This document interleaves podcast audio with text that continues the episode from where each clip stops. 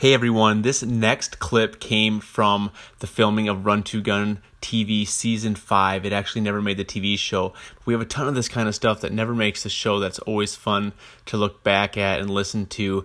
It is actually after a big pack out of a big mule deer for a couple miles, and we had just returned from New Mexico from packing out a couple big elk, and it is just some some thoughts I had as I was uh, getting back to the truck after a long day. Let's check it out. Started off September out in the Black Hills, chasing elk, and swung down to New Mexico. Me and Dad got a couple smoker poles, and now we're finishing the last days of September here with a heavy pack, bringing out a mule deer with our bows. Something just we've been after for several years. Just been a dry spell, and so just didn't give up. Stuck with it, and just feel really blessed this year to have a lot of horn down already before the end of September. So pretty cool, pretty dang cool. It's what we work for, what we train for. It's what motivates me. I love embracing the burn of a heavy pack out with my legs on fire and just reminding myself that you know not everybody right now is going through that same type of misery and that same type of pain.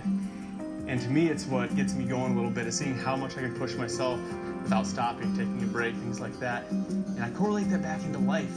And, and what can I do when challenge arises in my life? You know, will I put my head down and quit, or will I put my head down and keep pushing forward? And that's what I relate the pack to, and that's what motivates me to to get a, an animal down so I can have a have a heavy pack out. Unfortunately, that's a really hard challenge most of the time. So when I get the experience of doing this, I usually don't rush back to the truck too fast. I really embrace it and enjoy it.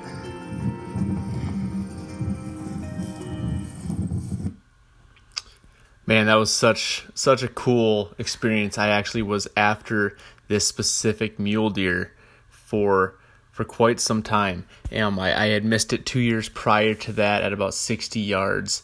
Um, I had snuck up up on an, another couple times that year um, on public land. Never thought I'd see him again.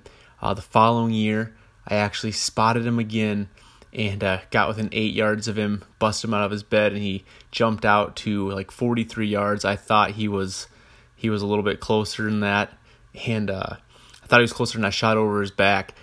Again, never thought I would see him again, and uh, went out went out a third year, and I found him, and we got to sneak up on him, and we we got him down. It was such a cool experience, and that that pack out to me, um, that journey of the pack out, such a short time period of what hunting actually has to offer, but it is one of my favorite moments of being out in the field. I, I love, you know, the little bit of misery that you go through um, packing out an animal for miles. I love getting back up into the backcountry and, and going through that suffering. It's a very special thing to me. Um, you know, everybody has their own special thing when it comes to what they love about hunting or what they love about the journey of, of what they're going after.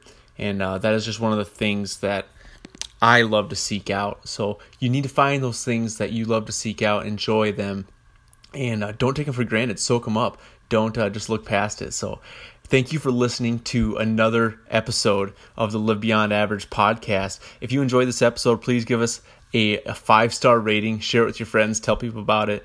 We really appreciate it. It means the world to us.